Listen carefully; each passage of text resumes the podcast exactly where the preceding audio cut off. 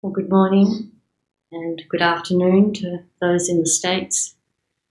Um, please feel free to sit more comfortably during the talk. You don't need to sit so formally if, if you don't want to. it's important that you can feel able to concentrate, so it's okay to relax a little. But just as a matter of form, we don't put our feet into the zendo. It's considered a little uh, disrespectful to show the bottom of your feet so we don't kind of stretch our feet out in front. Keep ourselves on the zabuton, but can be relaxed on the zabuton.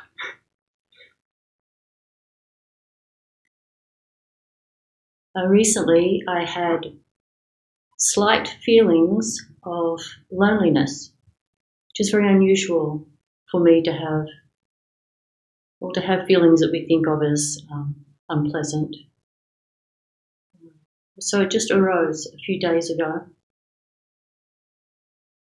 And it kind of makes sense. It's, in a couple of days, it'll be a one year anniversary since I left the United States, where I lived for most of 20 years, and particularly left my 19 year old son behind, who's going to university there. And he and I are very close, and so it makes sense that I'm feeling a little bit of loneliness.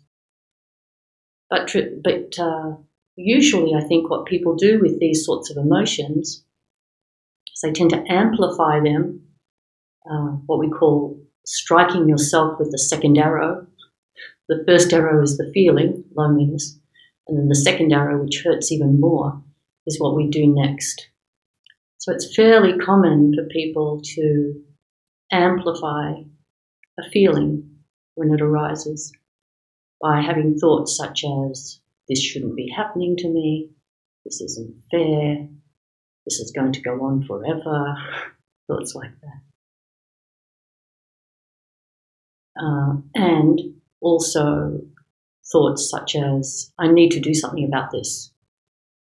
So, all of these thoughts that are like second arrow thoughts have their uh, basis in aversion. So, the Buddha teaches us to, to not to try something else. And instead, instead to be kind of open and investigate the feeling. Be curious about the feeling. So this is what I did. The feeling of loneliness arose. I thought, what is this feeling? Like loneliness is a concept that we have, but if I just can slow down and be a little more granular with it, feel like what, what is going on underneath there, what I noticed was I was missing being able to talk about the things that bring me joy as much as I was accustomed to doing with my son. We often talked about the things that brought us joy in the day. Like I might have told him about, I saw these pelicans in this formation going along the cliffs. Or I found a new mountain biking trail. It's amazing amongst the redwoods. Or he might tell me about his weight training or something he learned at school. And so then, as I thought about actually, that's what it's about. Loneliness isn't quite the right word. It's just this rising up feeling of joy that wants to express itself and just temporarily feeling that it wasn't getting a place. And then that gave me the idea of today's talk about joy. So then the feeling kind of drifted off and I was able to just go, see you later, buddy. Welcome back anytime. You're good for my practice.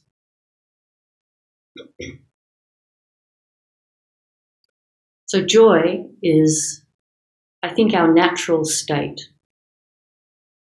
When you think of a baby, a baby has to cry because it doesn't have language. It cries to get its needs met. But if it's fortunate to have good caregivers, its needs do get met. And then babies often smile and giggle, and they're curious and they look around. I think it's our natural state to feel joy. And this joy is a little different to sort of regular, what we could call happiness. I mean, I think happiness is a fine word, but I think we often associate happiness with enjoying uh, things based on um, conditioned phenomena, what you can sometimes is called mundane joy. It's joy about things that are happening but that will change.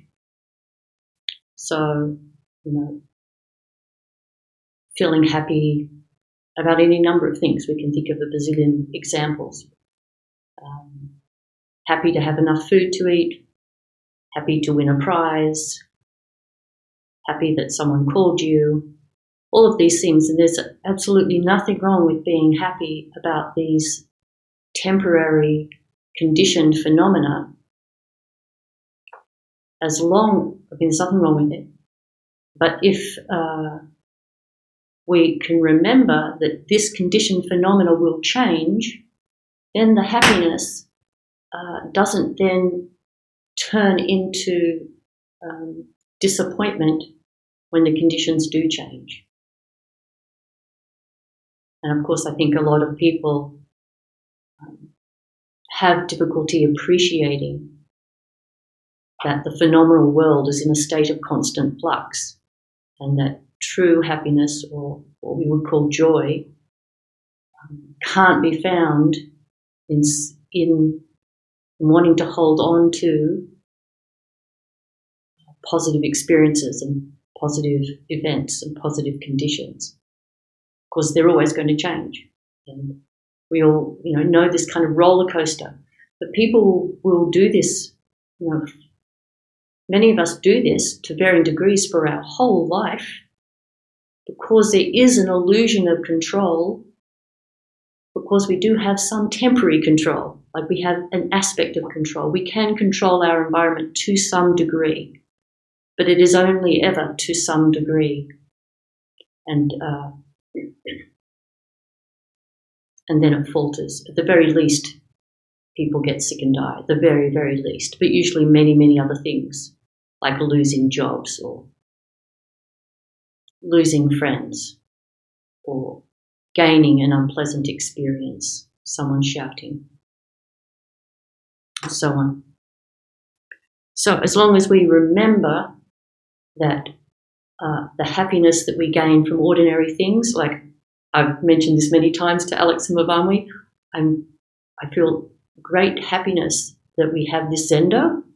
It's this beautiful space, and I am aware that it uh, will not last forever. And so it's important for that happiness to have just that knowledge that it's based on conditions. And that way we can enjoy it. We can enjoy it without getting disappointed when it goes away. So there's nothing wrong with mundane joy and nothing wrong with happiness, as long as we remember.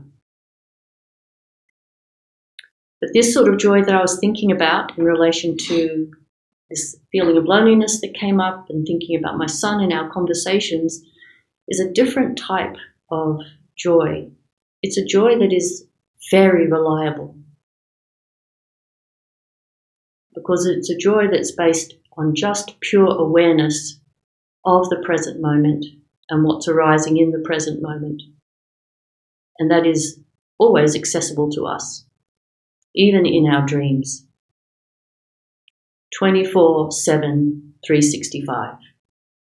It's always available to us, even in our dreams. So it's very reliable, this sort of joy.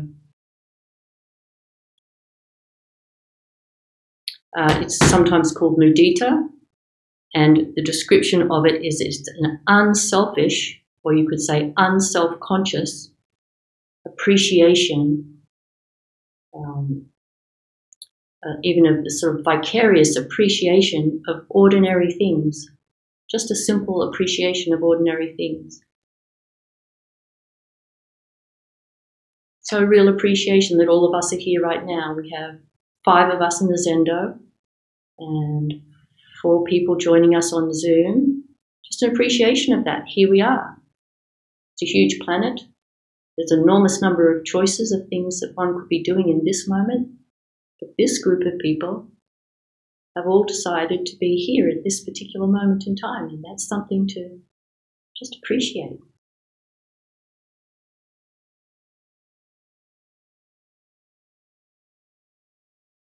So there's this kind of joy in just ordinary things that stems from just an awareness of the present moment and what's arising in the present moment. There's also a joy in uh, in others' good fortune, which is a lovely joy to have to just spontaneously be happy for someone else's positive experience. Sympathetic joy. And again, I don't think this is even something that we need to cultivate. I think it's our birthright. I think it's our natural state to feel sympathetic joy. We have learned in some situations to not have sympathetic joy, to have maybe competitiveness, um, or to compare ourselves unfavorably to someone who's doing better than us, and so on. But we can unlearn those things and discover the sympathetic joy that just is our natural birthright. And then there's another joy, which I think is a little less common for people to consider, which is a joy in being able to suffer with suffering beings. This is our bodhisattva vow to not just liberate beings from suffering, but to be glad, to be joyful, to be able to be in such a position, to feel the suffering with others. And this kind of joy is called objectless joy. It's called objectless joy because subject and object dissolve. The gap between self and other collapses.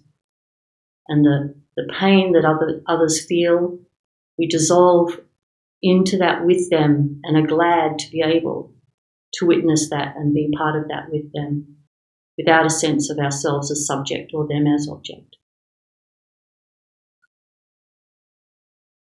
And that joy is always available to us. We don't have to go searching for suffering to connect to it.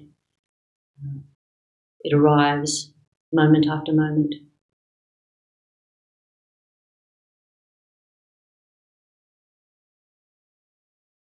I was thinking if someone said to me, Well, what would you prefer? To not be aware of the terrible things that are happening in the world and be sort of like blissfully ignorant, as I say? Would I prefer that or would you prefer to, to know? I would definitely prefer to know.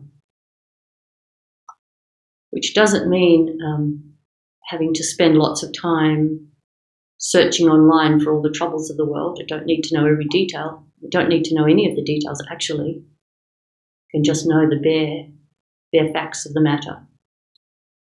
There is suffering and distress in the world, and we would prefer to be aware of it.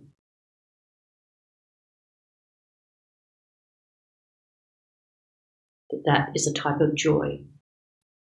To have the strength to do that. It's a great privilege to have the strength to do that.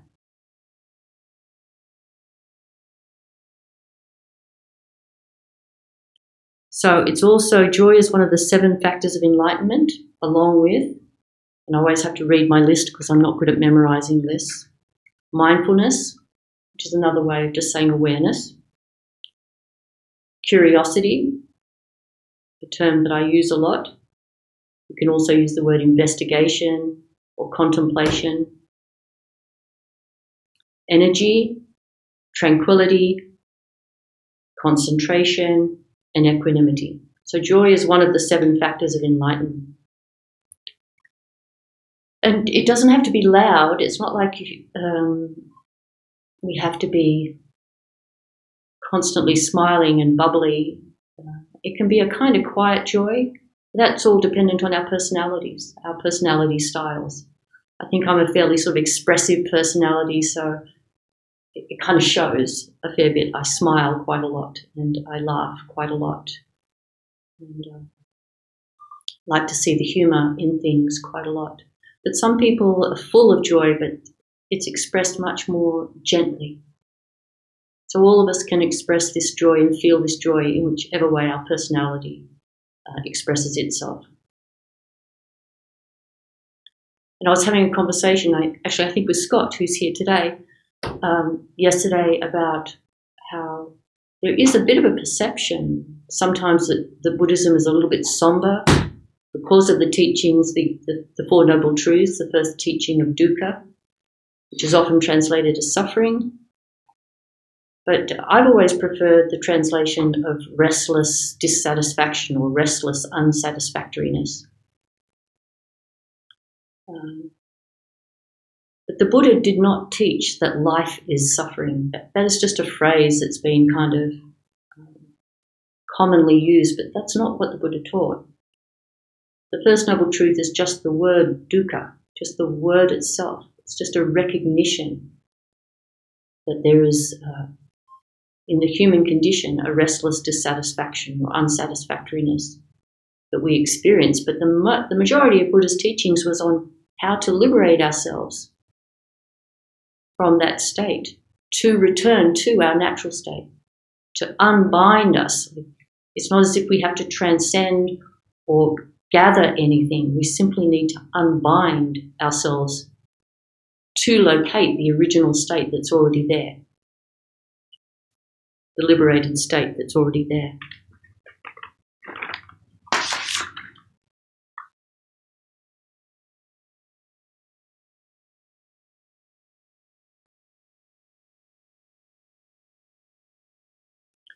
Uh, so, um, how how do we find how how do we go about um, accessing this joy that is our birthright, that is our original state?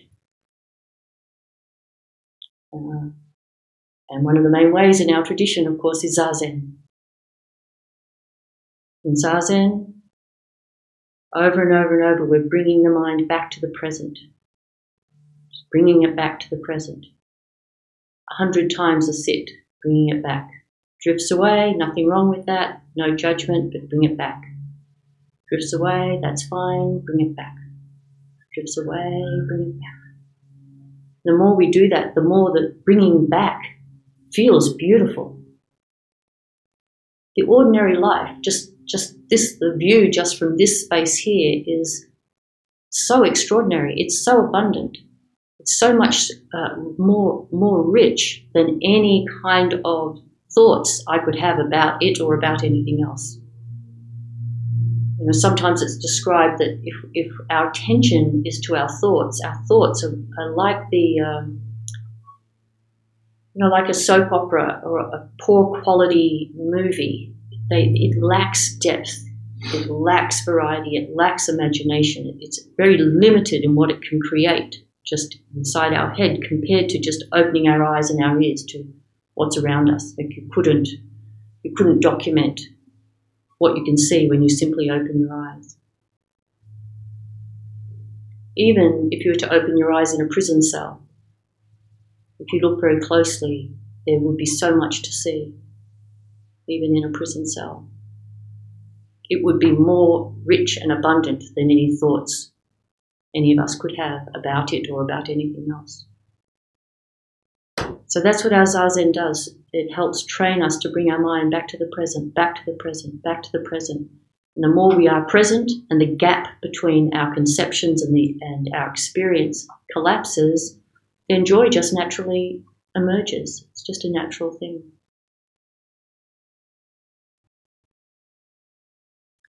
And I like to think too about uh, joy, joy in the flux, joy in the knowing of the transience of all phenomena. That we can really actually feel joy about that. Like we love it more because we know how temporary it is. And I think we, we sort of know this from our other experiences. Just, you know, if you know someone you love is going to go away, you tend to really appreciate them for the last bit of time you have with them because they're going to go away you're going to go overseas or something and you've only got a week left, you tend to want to, you know, really appreciate them for that little week that you have left. Well, our whole life is like that. Everything is temporary, everything is in flux. And we can feel a joy in the actual flux, appreciation that the flux allows us to love things.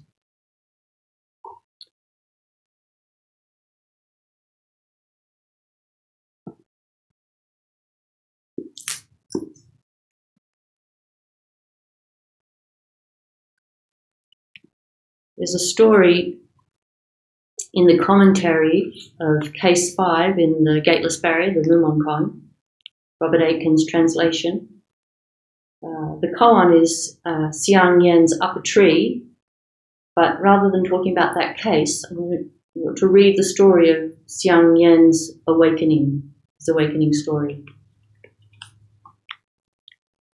When Xiang Yan was a young monk, he studied under Pai Cheng, and it was only when Pai Cheng died that he became a disciple of Kuei Shan. He was an intellectual, and like many intellectuals, had a time, hard time with practice at first.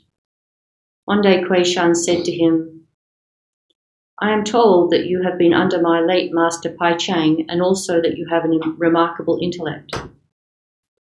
But the understanding of Zen through this medium necessarily ends in intellectual and analytical comprehension, which is not of much use.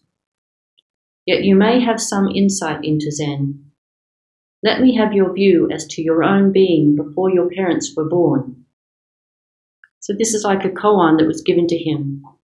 Let me know your view as to your own being before your parents were born another way of saying, what is your essential nature? Who are you before the conditions of being born and dying? Xiang Yan couldn't respond. He retired to his room and looked through all his notes of Pai Cheng's Teishos, but he could not find anything suitable. Returning to Kuei Shan, he said, I have failed to find a response to your question. Please teach me the essential point. Kuei said, I really have nothing to teach you. And if I tried to express something, later you would revile me. Besides, whatever understanding I have is mine and own. Mine is my own and will never be yours.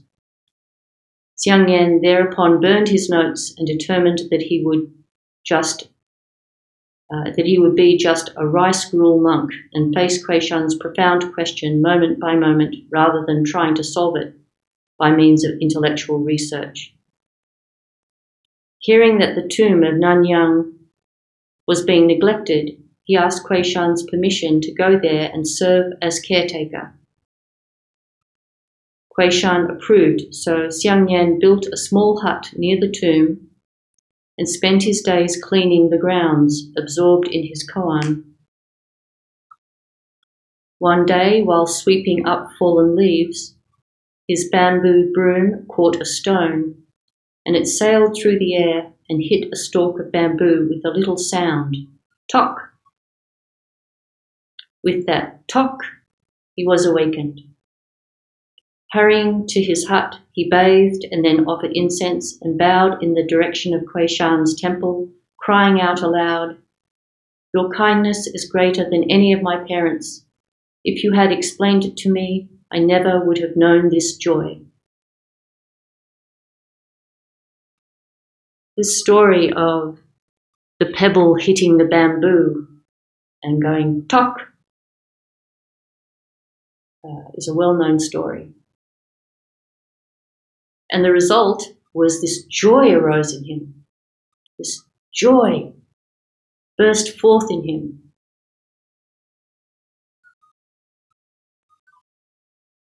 And the preparation for that experience was that he was simply cleaning and sweeping and caring for one of the ancestors' tombs.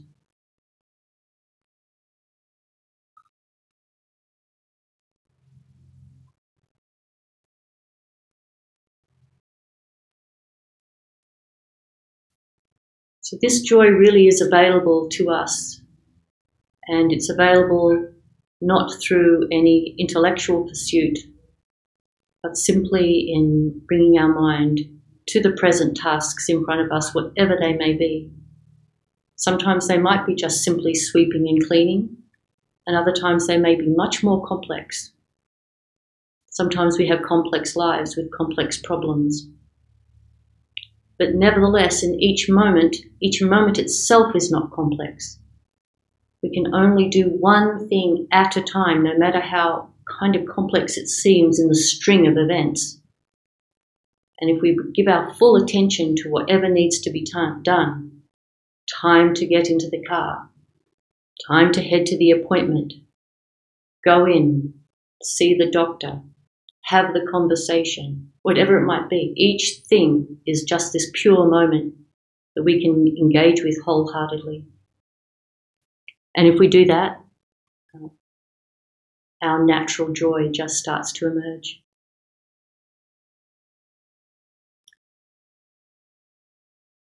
All right, I think I'll stop there and open up to any questions or comments from anyone in Zendo or on Zoom.